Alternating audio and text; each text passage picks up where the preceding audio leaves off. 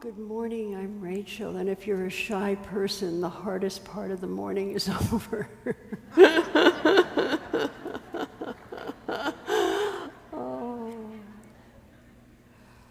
Well, as Nina said, it, it's my passion to restore the institution of medicine uh, to becoming a work of service and a spiritual path but um, I'm not going to talk about that this morning. Uh, I'd like to share some thoughts with you this morning, thoughts which I have not um, completely thought through. Uh, they're not perfectly packaged, and I, I used to keep such thoughts um, to myself. But uh, as I've gotten older, I've come to believe that anything worth saying is worth saying half assed.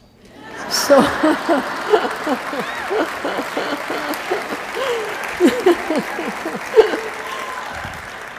so I thought I'd offer these thoughts to you um, in the hope of uh, seeding the dialogue, the very vital dialogue that's going on among us here, and also perhaps um, seeding the dialogue between you and yourself. Um, I have no slides. Uh, I'm a storyteller. So I'm going to be sharing some stories, my stories, other people's stories. Uh, a good story, of course, is like a compass. It points to something true and invites us to orient our own direction um, according to it, or perhaps even to live a little better. And the best stories remind us uh, of who we are, what matters, what we can do, what we can be, they help us to see ourselves differently and to see the world differently as well. So, what I want to talk about this morning is um, making a difference, making a difference, being a change agent. And I wanted to share some of the old wisdom about being a change agent, the wisdom that's been passed down in some of the oldest stories about how the world is made and how we make a difference in the world. So uh, let me start with a story from the 14th century. Um, this is a story that my grandfather told me almost 65 years ago when I was very small. And Grandpa was an Orthodox rabbi, uh, a student of Kabbalah the Jewish mystical tradition. Um, he was a flaming mystic. and he was also a wonderful storyteller. And this is the story he told me about the birthday of the world. In the beginning, there is only the holy darkness, the source of life. And at some point in the history of things, the whole world as we know it, the world of a thousand, thousand things, emerges as a ray of light from the heart of the holy darkness.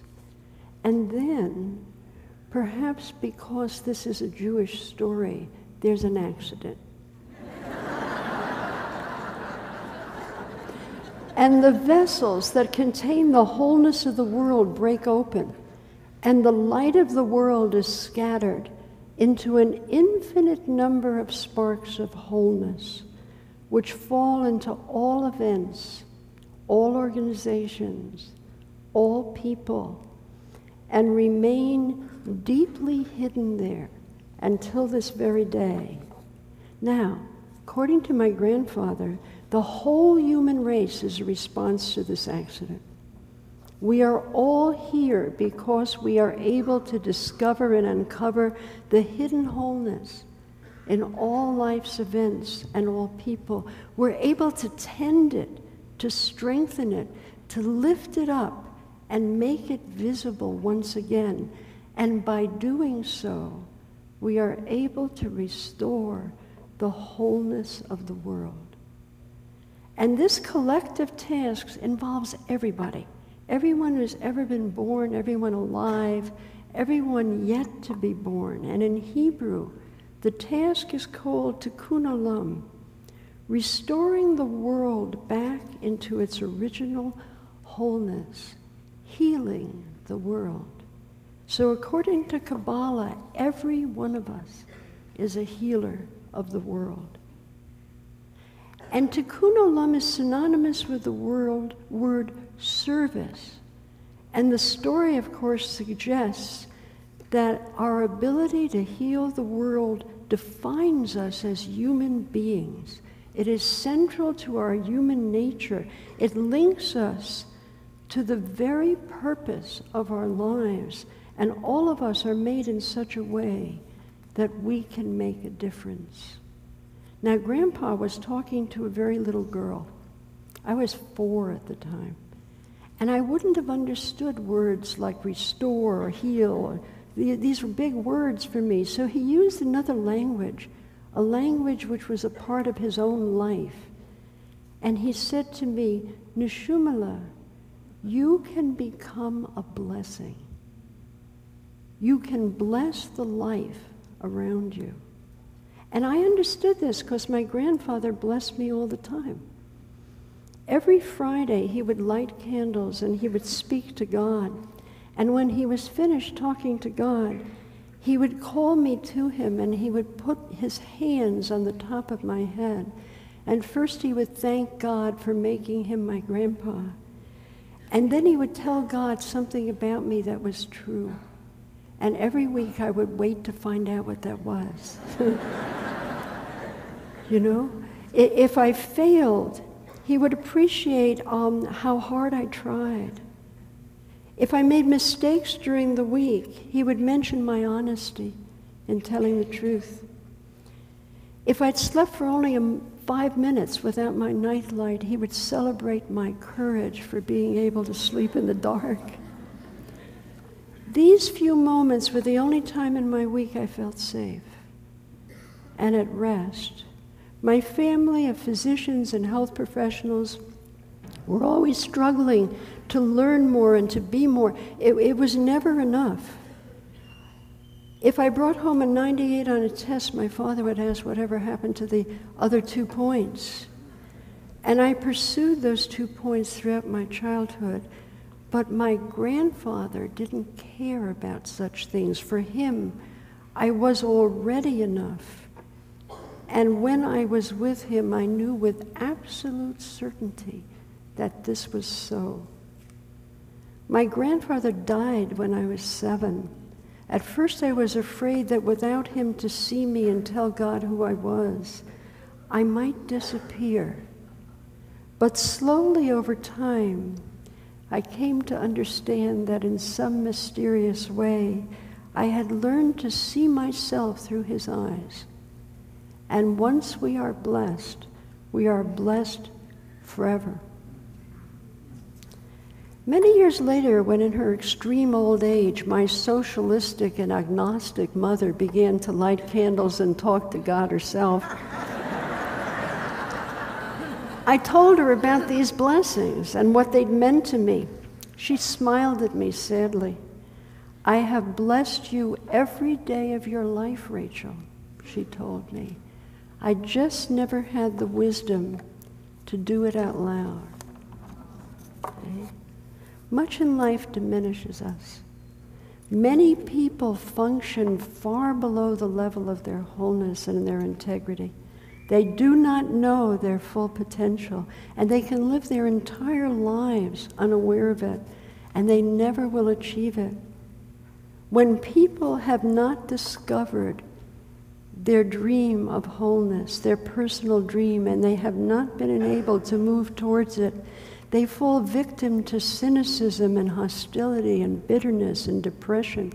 They become envious and alienated and resentful of others the increasing levels of violence around us can be thought of as the outcome of thwarted potential, potential that has been denied not only for a single lifetime, but for generations.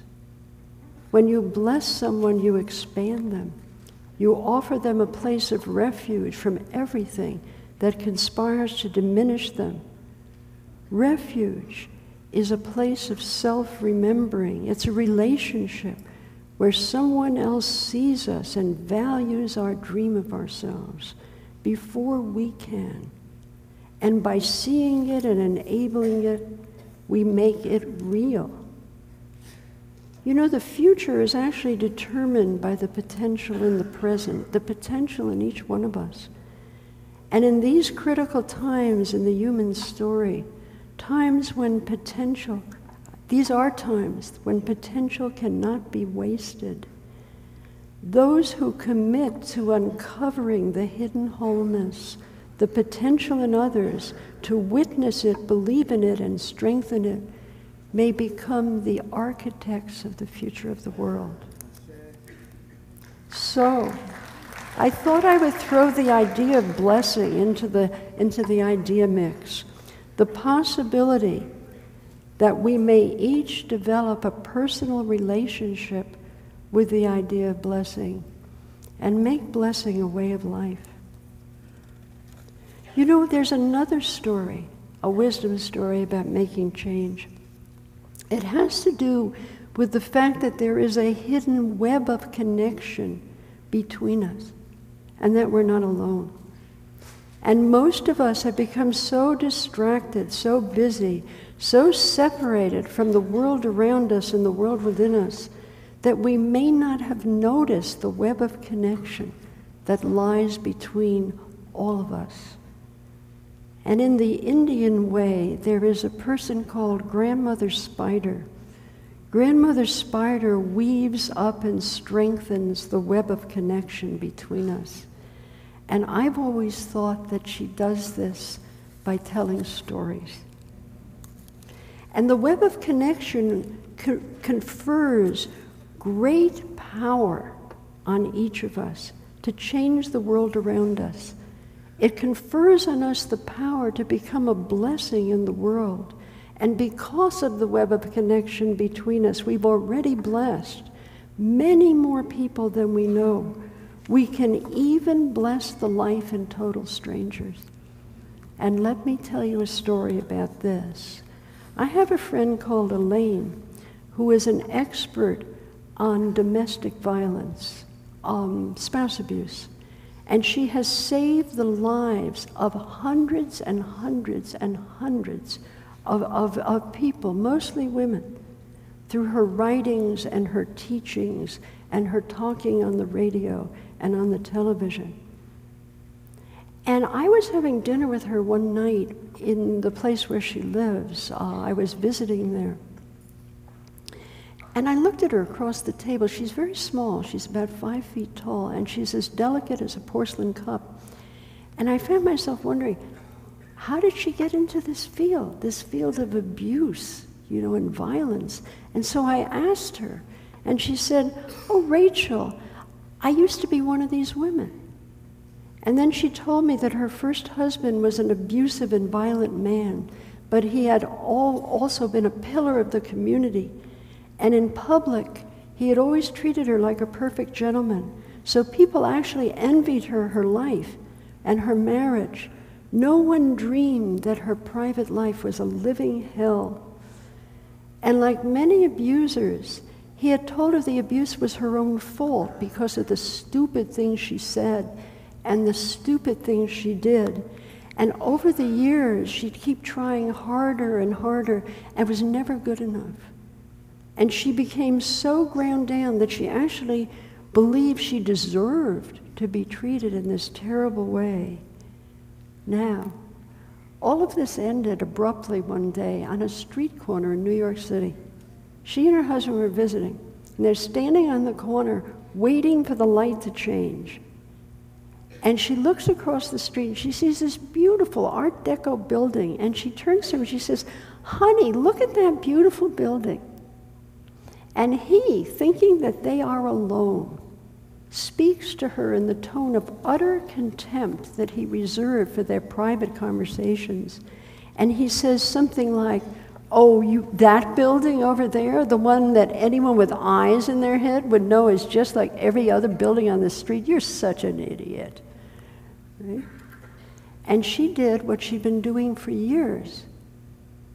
When he spoke to her like that, she just uh, fell silent. But a perfect stranger, a woman standing next to him, also waiting for the light to change, turned to him in disbelief and said, What?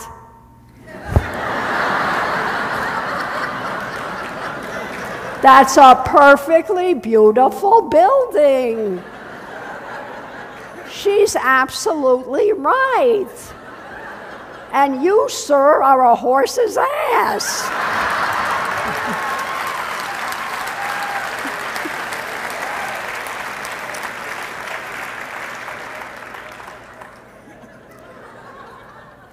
and then the light changed.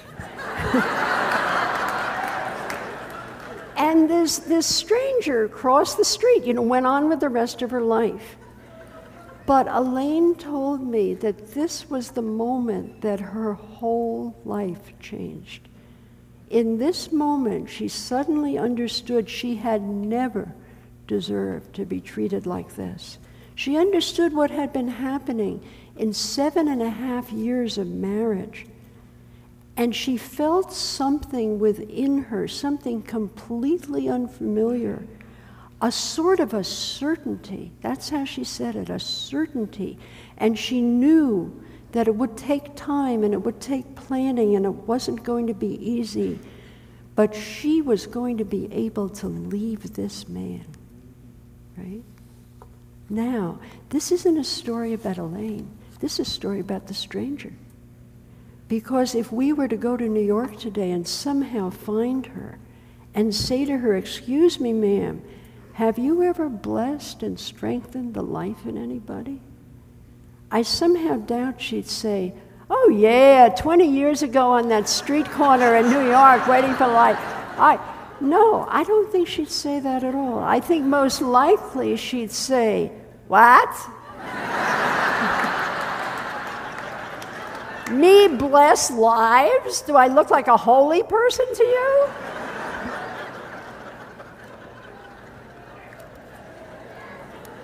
So Kabbalah says everything has in it a dream of itself, a hidden wholeness, and that it's possible to collaborate with that dream to strengthen it. And this requires making a commitment to develop the eyes to see it and the ears to hear it, to recognize what it may need from us. And my grandfather taught me a lesson about this when I was also a little one. And you know, he never actually told you anything, never taught you anything. He would sort of create the conditions where you could discover whatever it was he wanted you to learn all by yourself. And then you'd run to him with this discovery, and he would be surprised, and he'd say, How wonderful, Neshumala. Right? So he wanted me to discover our relationship to the hidden wholeness in the world, to develop an eye for it, and to understand my power with respect to it. And so, one of the Sundays that he visited me, he brought me a little cup. I was very excited because his presents were always magical and wonderful, like he was. But when he handed me this little paper cup, it was filled with dirt. I wasn't allowed to play with dirt. and I told him that I was disappointed, and he just laughed. And he took me into the kitchen, and he showed me how to put a little bit of water into the cup. And he said, Neshumala, if you put a little water in the cup every day, something may happen. now, this made no sense to me at all. I lived on the sixth floor of a walk up in New York City. I had no context for what might happen if you put water on dirt.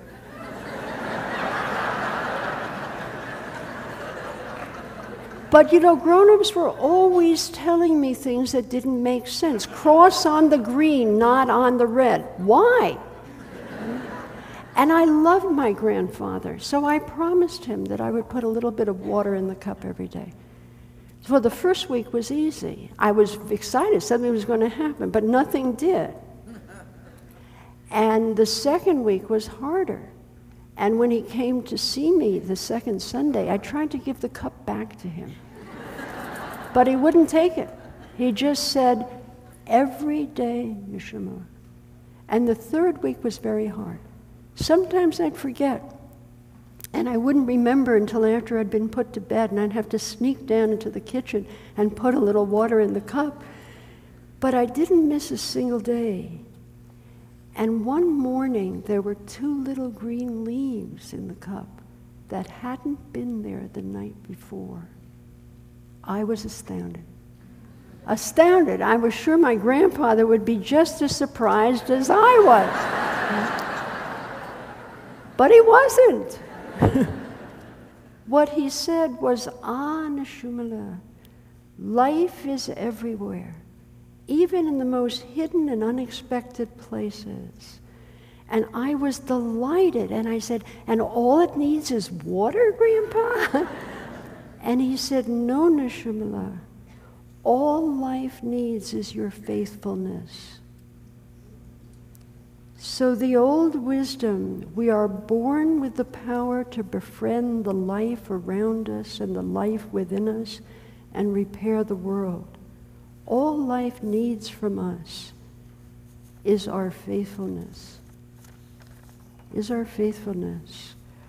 Um, have you noticed that none of these stories seem to be about anger?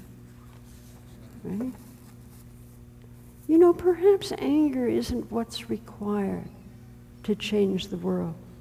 Perhaps wholeness is rarely, if ever, the outcome of anger. You know, anger is a demand for change. Often it's the first demand when we first see something that's unjust. Right? We become angry. But anger uh, is only a tool of change. When it becomes a way of life, it becomes very limiting of our power to make change. The future of the world is not based on anger and blame and judgment. On the contrary, we cannot solve the problems in this world by engaging at the level of the problem. So, what is the old wisdom about sustainability? What will it take for the survival of the world? Let me tell you another story from the 14th century. It's a story about the Lamed Vav. Lamed Vav in Hebrew means 36. And this story was also told me by my grandfather when I was small. And what he told me was that the survival of the world depends on there being a minimum number, uh, at least 36 people in the human race who are capable of responding to the suffering in the world, capable of responding to the suffering of people they don't even know. And if this number falls below 36, the world will come to an end. The experiment, which is the human race, is over. It has failed. And the world will come to an end. So I was about three or four. I was impressed. I was impressed. Who are these people? they must be very famous people if, if the survival of the world depends on them. So I asked my grandfather who they, they were. I was sure he knew, but he didn't. And he said, No one knows who they are. They don't know who they are. So it behooves you to treat everyone as if they are one of the 36 on whom the survival of the world depends. And these people, they don't respond to the suffering because they know the continuity of the world depends on it. They respond to the suffering simply because the suffering matters. Simply because it matters. Now, now this story made me worry when I was little. You know, well, what do these people need to do? It must be something very hard if the whole world depends on it. And what if they couldn't do it? What if they can't do it? What then? So I asked my grandfather, what if they, what if they can't do it? What is it they're supposed to do? And he laughed and said, Nishumala, they don't need to do anything. They respond to the suffering in the world with compassion. Compassion for people you don't even know is the foundation of the continuity of the world. For compassion for people who have a different language, a different name for God, people who share only a common humanity with us. So our culture places such an emphasis on technology and science, expecting them to create a better future for us. You know, perhaps we create a future out of something very different than that.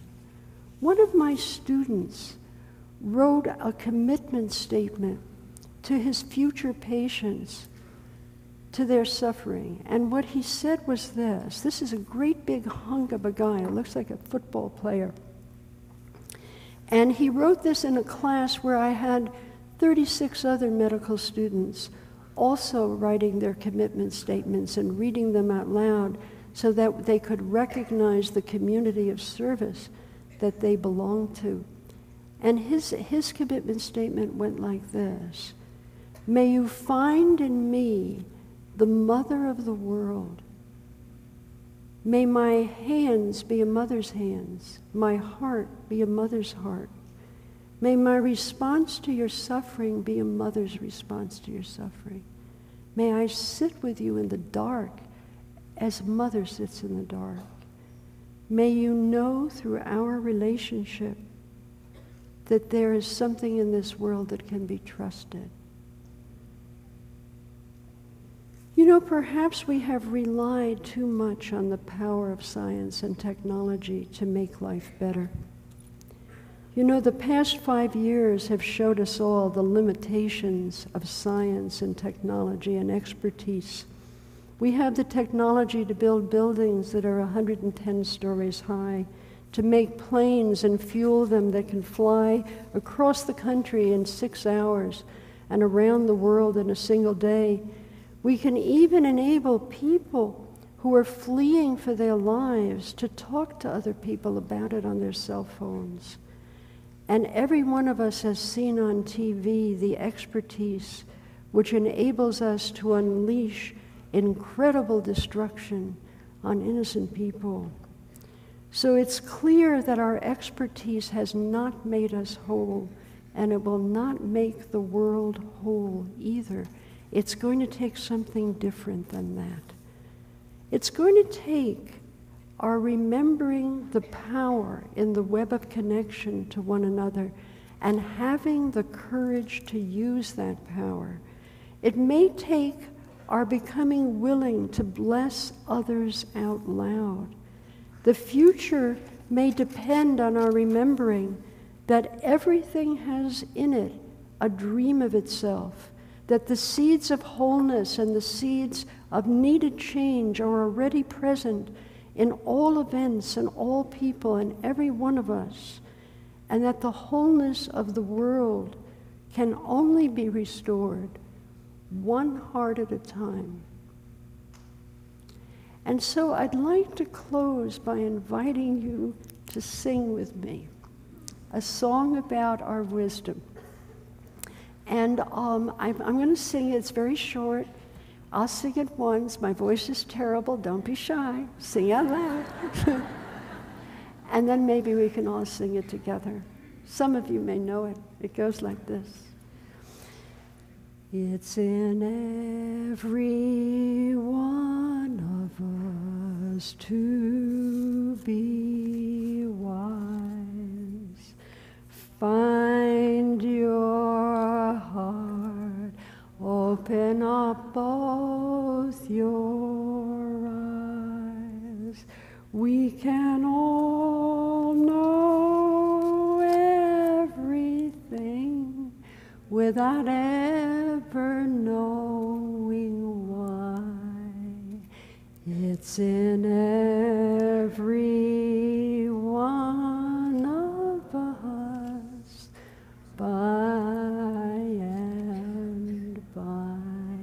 Again, it's in every one of us to